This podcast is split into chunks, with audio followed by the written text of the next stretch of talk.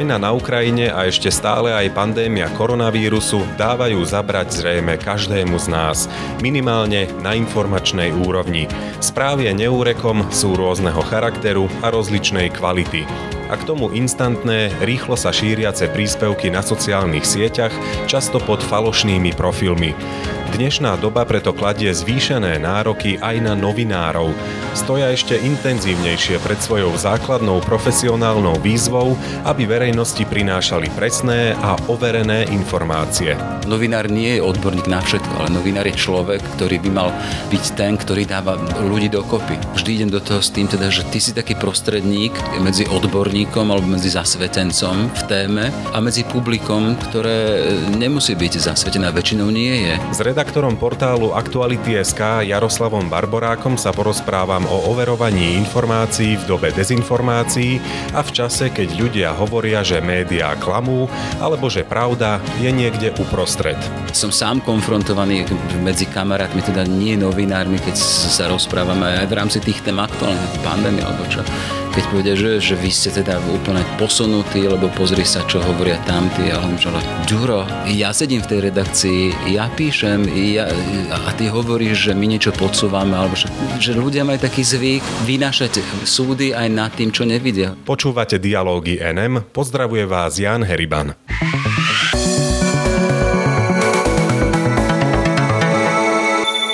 Posledné dva roky e, nás trápi pandémia, najnovšie už vyše mesiaca žijeme e, všetci vojnou na Ukrajine, tých informácií je každý deň e, mnoho. Jaro, ako toto obdobie, povedzme tých posledných dvoch rokov, teda pandémia a Ukrajina najnovšie, zmenilo prácu novinárov, alebo čo je toto vlastne za doba pre prácu novinára? To je z dvoch stran. Je to doba, keď sa veci dejú, to znamená, že ak ľudia mali skúsenosť z toho, že bolo tu zastavenie života, boli tu lockdowny, keď ľudia pracovali z domu a nemohli niekedy ani vychádzať, No pre novinárov to bolo to teda, že boli nejakým spôsobom pod týmto e, formátom, teda, že si v lockdowne, ale musíš prispôsobiť to, že tej práce je podstatne viac, lebo tých informácií, ktoré vychádzali, tlačovky, informácie odborníkov, tých bolo nepomerne viac a to znamená, že, si mal, že sme mali a stále máme podstatne viac roboty. Ako ste sa tomu prispôsobili konkrétne vo vašej redakcii? Keď bola pandémia, vrátim sa k pandémii, tak v podstate sme prešli do takého online systému, lebo tak redakcia je redakcia tým, že sa ľudia stretávajú, e, ste na jednom mieste, konzultujete veci, rozprávate sa, vymýšľate témy, doťahujete to. Potom prišla pandémia, keď nás zatvorili v podstate a redakcia sa reálne rozpustila. Sme sa nestretávali, ale boli sme na platforme online, že sme mali online porady, boli sme v spojení cez telefón, občas sme sa stretli a fungovalo to ďalej podstate tá výmena e, myšlienok, výmena skúseností, tá stále šla ďalej. A tam je len to teda, že musíš mať zásady, teda, že ako pristúpať k informáciám. Napríklad v pandémii, ale teraz vo vojne, keď to je zahúlené alebo zaplavené tým, teda, že aha, máš tu informácie, máš tu dezinformácie, vieme, že vojna, to je tiež vojna informácií, vojna propagandy a ako sa v tom hýbať, tak sú tie, tie základné také tie uh, novinárske uh, pravidlá, teda, že máš tu zdroje, ktoré sú buď teda, ktorým veríš len z toho preto, lebo ide o inštitúcie, berieš to teda, inštitúcia povedala, máš tam e, potvrdené agentúry, ktoré je taká zásada, že nemusíš napríklad overovať, keď prebereš z agentúr, ale potom máš ľudí na mieste, aj v tejto vojne, aj my máme na mieste reportérku, boli tam naši fotografi, s ktorými potom veci ešte aj overuješ z miesta. V tomto čase som robil rozhovor napríklad s vojnovým e, fotografom Ďurom Raucom a tiež som riešil s ním teda, že ako to berieš, ak sa mení ten pohľad na to, keď vidíš výstupy z vojny, z Ukrajiny vo svetových médiách, v novinách, televíziách.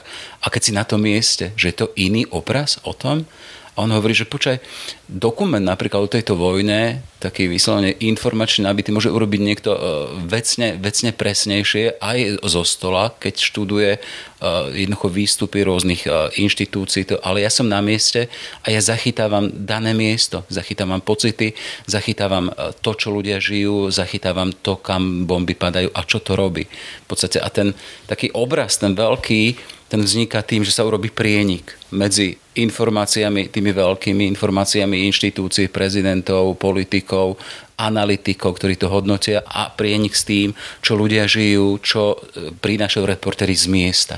A v podstate e, tá denná agenda v podstate redakcie o tom teda, že, že prichádzajú informácie z, z strašne veľa strán a na nás je teda vyberať ich podľa nejakej tej hierarchie a overovať. Napríklad aj táto doba priniesla to, že Twitter narastol vyslovene na dôležitosti. Napríklad v tejto vojne na Ukrajine aj predtým bol silný médium, ale teraz aktuálne nebol to ani Facebook, ani Instagram, ale Twitter, kde idú všetky tie dôležité informácie je, ten, je krátky, je stručný, ale e, taká tá záležitosť toho, že e, je zaplavený množstvom fotografií, množstvom videí, ktoré niekedy sú, zodpovedajú realite, niekedy sú v podstate skreslením alebo zavedením reality a aj u nás v redakcii máme systém, ako to overovať. No na to by som sa presne spýtal. Často aj na sociálnych sieťach sa určite aj ty stretávaš s tým, že mainstreamové médiá klamú a tak ďalej. Ľudia neveria rôznym fotografiám, povedzme priamo z terénu. Ako to u vás e, overujete, aby ste ponúkli skutočne tú pravdu? Máme na to človeka, ktorý je odborník na to, má na to školenie, má na to vyslovené e, kurzy a ktorý podrobuje aj tieto videá, aj tieto fotografie normálne analýze. Každá takáto fotografia alebo takýto súbor má nejaké metadáta, kde vidno, kde vznikal, kedy vznikal a to sa dá dostupovať. Na to sú aj nástroje, a tie máme. Potom, potom tie jednotlivé fotografie, tie sa dajú porovnávať. Vieme, sme v dobe, keď máme Maps Google, keď máme Google, v podstate, keď vidíte zábery keď sú zavesené na online, na voľne prístupných týchto zábery jednotlivých miest, ulic, domov, adries, a aj v tejto vojne toto sa porovnáva. Keď máme napríklad zábery z Mariupola, keď boli, alebo z Charkova, tak jednoducho sú tam konkrétne domy, konkrétne ulice, ktoré sa dajú porovnať s tým, teda čo to bolo predtým. Toto robí náš kolega. Prinesla táto téma vojny povedzme zvýšený nárok na profesionalitu novinárov aj povedzme v zmysle overovania týchto informácií, overovania fotografií, tá profesionalita sa vyžaduje, to je predpoklad. Už do toho, vo v čase vojny už nemáš čas učiť sa, tam už len naberáš skúsenosti a si konfrontovaný s tým, čo prichádza. A hovorím, že tá skúsenosť novinárčina žurnalistika tu nie je pár rokov. To sú už, to už takmer 200 rokov, čo sú tu jednoducho spôsoby, ako overovať. A jasné, že ideme ďalej, tá technológia sa vyvíja, ale e, to, to, pôvodné tam je stále. Informácie a overovanie informácií. Takže v podstate ty v čase už len vstúpeš, ty ponúkaš súbor nástrojov, ktoré máš, čo sa naučil, čo si, čo si jednoducho svoju prácu urobil, vypísal, nahovoril, nastrihal, že už máš ten súbor tohto a jasné, že sú ľudia, ktorí sú skúsení, ktorí sa ďalší učia a potom ďalší, ktorí sa od nich učia a naberajú skúsenosti. Čiže táto vojna nejakým spôsobom, tá nás zamestnala a tá len preveruje tie naše schopnosti, ktoré máme, ich rozvieť ďalej. Ale nestačí v podstate len sledovať každý deň, čo sa deje, ale vo veľkom musíte ťažiť už aj z vašich skúseností, ktoré máte ako redaktori e, v redakcii, čiže nie je tu úplne taký e, priestor, povedzme, momentálne pre nováčikov. Ale bez nováčikov sa nedá. Aj v našej redakcii, lebo je, je toho napríklad je toho tak veľa, že to sa nedá všetko.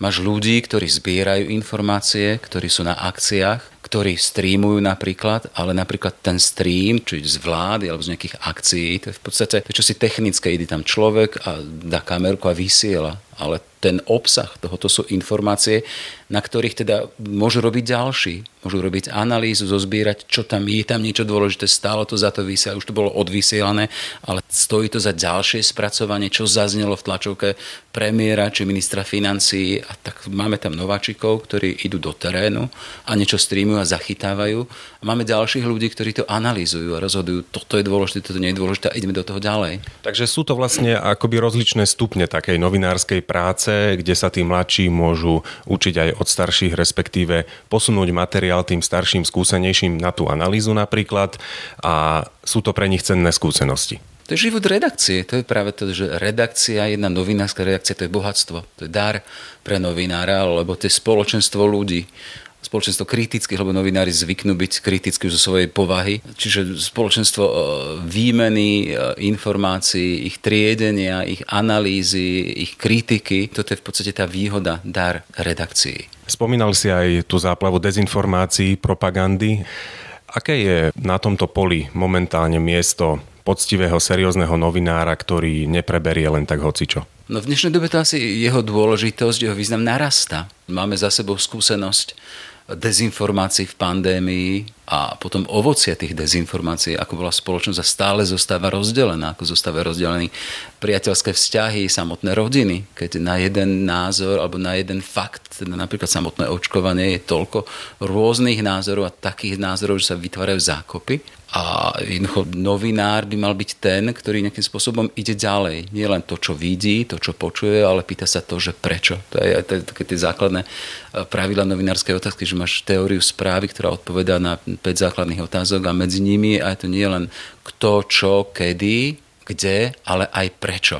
A toto je vlastne tá naša robota a práve dnes myslím, že v tej dnešnej dobe to ešte viac pýtať sa na prečo, prečo sa veci dejú a jednoducho máš tu odborníkov. Novinár nie je odborník na všetko, ale novinár je človek, ktorý by mal byť ten, ktorý dáva ľudí dokopy. Máš informáciu, sa niečo stane, máš ľudí, protagonistov, ktorí ju urobia, ale máš potom ľudí, ktorí to sledujú a majú na svoj názor, máš odborníkov, analytikov, ktorý, keď sa to vyskladá, tak máš aj odpoveď na to nie len, že čo sa stalo, kto to urobil, kde a kedy, ale aj tú logiku toho, že prečo sa veci stali.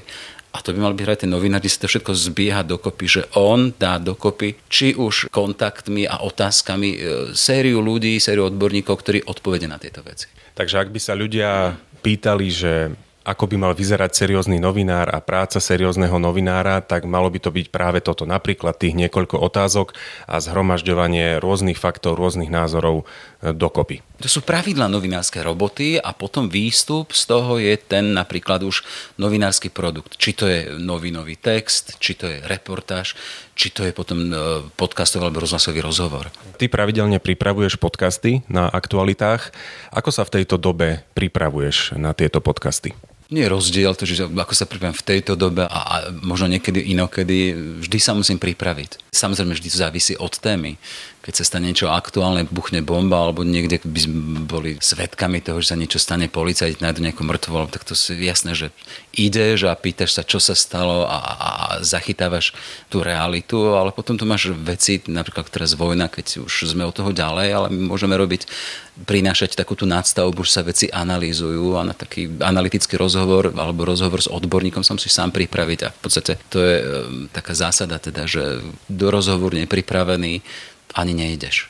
Dokázal by si to dnes robiť na takej úrovni a v takom tempe bez tvojich dlhoročných predošlých skúseností z viacerých médií, aj z verejnoprávneho rozhlasu, z televízie? Ja sa vnímam teraz už ako aktuálny produkt v podstate tej skúsenosti, ktorú som nabral. A samozrejme, že, že bez toho by to nešlo. Spomínam si, keď som kedysi ešte v mojich začiatkoch bol v teatrojke, teda ja som kedysi začal v Slovenskom rozhlase v náboženskej redakcii, potom som bol nejakých 5 rokov vo Vatikáne, v Vatikánskom rozhlase a predsa len to bol iný typ informovania a spracovania informácií, keď som sa potom vrátil na Slovensko a prišiel som do spravodajskej televízie TA3 a poslali ma na tlačovku klasického politika, už neviem ale tlačovka mala 40 minút a prosím ťa, urob nám z toho minútu a pol. A ja si pamätám, že tie moje prvé boje s tými materiálmi z tej tlačovky z hodinu a pol alebo zo 40 minút urobiť nejaký, nejakých pár minút, tak to som niekedy robil hodinu a pol a, a ja ďakujem a obdivujem tých tedajších kolegov, že mali so mnou tú trpezlivosť, že to vtedy zniesli,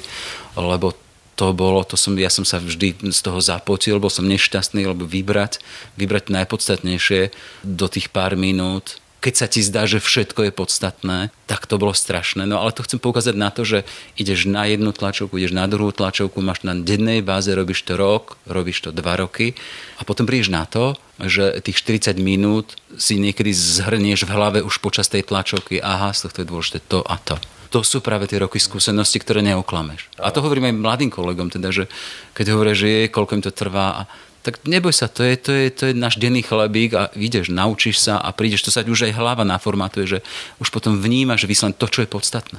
Keď takto novinár chodí dennodenne z tlačovky na tlačovku, e, nie je to potom na úkor kvality, keď e, tak povediac každý deň sa venuje nejakej inej téme?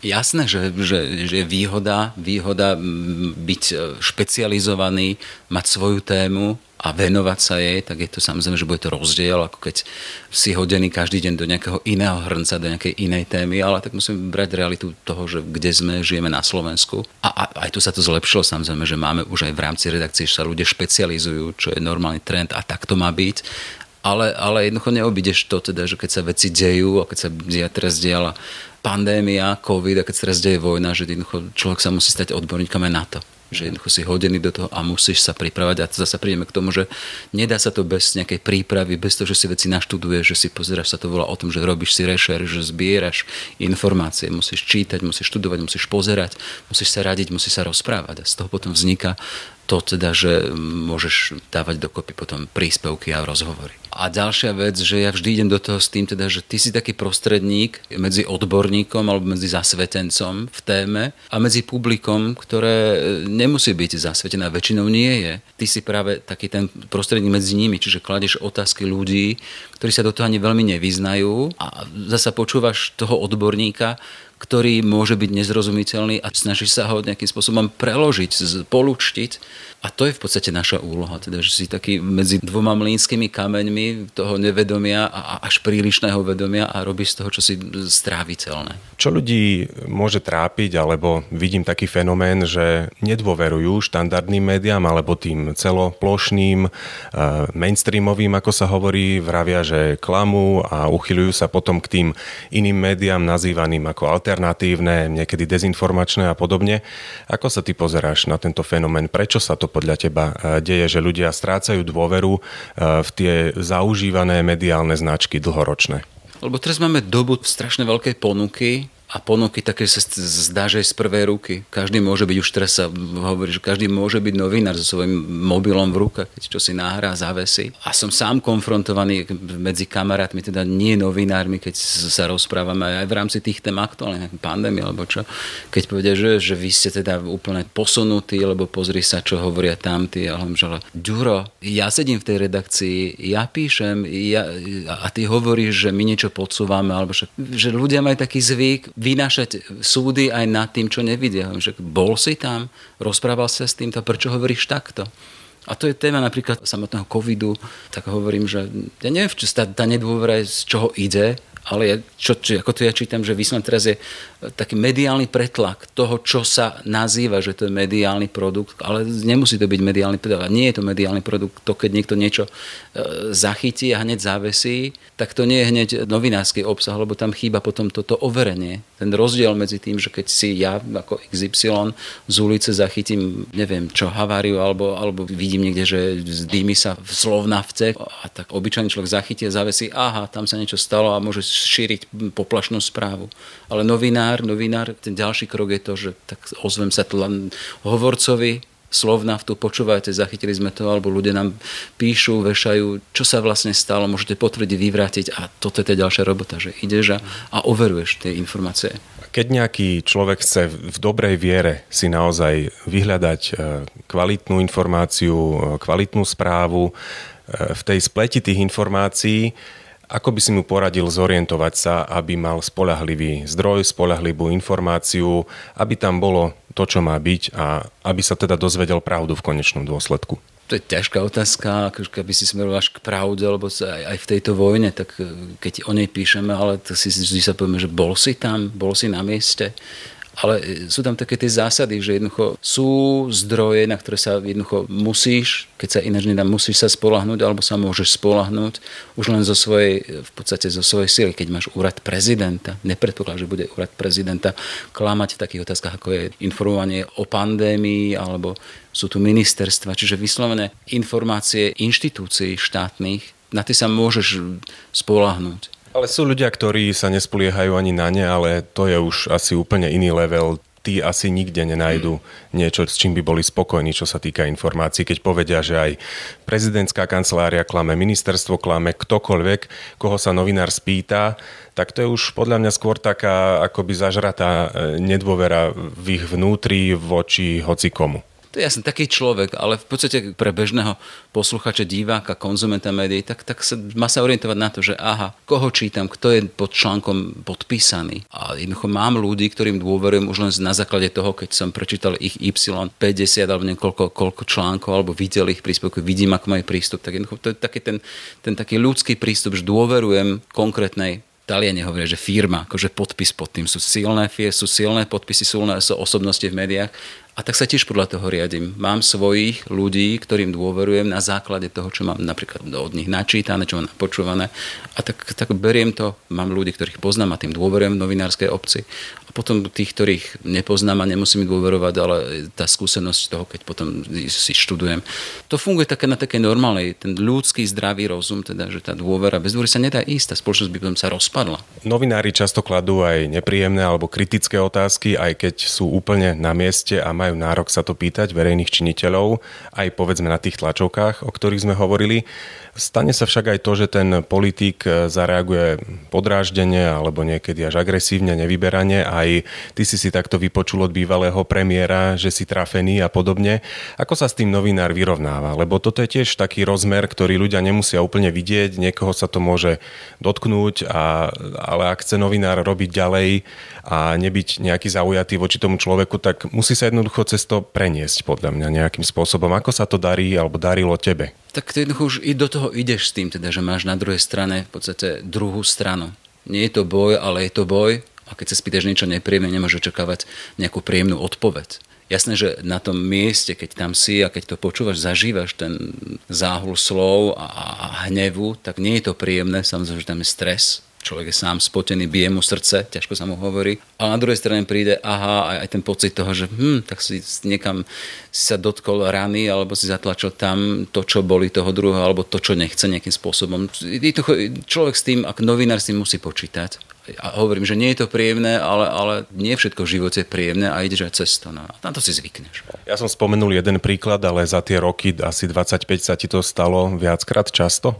Často nie. Zase nie som taký exponovaný, teda, že nerobil som politiku veľkú v tom zmysle, som konfrontoval politikov na tlačovkách alebo niekedy v diskusiách, ale nemal som také, tak to je, to Fico je v tom vyslovene taký dosť uh, exemplárny prípad, že dokáže byť veľmi nepríjemný, aj ich kopec ďalších, ale ja nemám veľa tých takých prípadov a príkladov toho, že by bol niekto nepríjemný v tom zmysle. Stalo sa mi, s Harabinom napríklad, že chcel odísť z relácie pri nepríjemnej otázke. Ešte som bol veľmi neskúsený a začal som diskusiu tým naj, najožehavejším a, a v podstate som sa skoro ďalej nedostal, lebo pán Harabin bol taký nahnevaný, že o Lipšicov nechcel ani počuť a chcel sa zodvihnúť odísť. No. no a ako ho udržíš na tej stoličke? potom musíš už len ľudským spôsobom tak nejak zvážiť, čo ako teraz.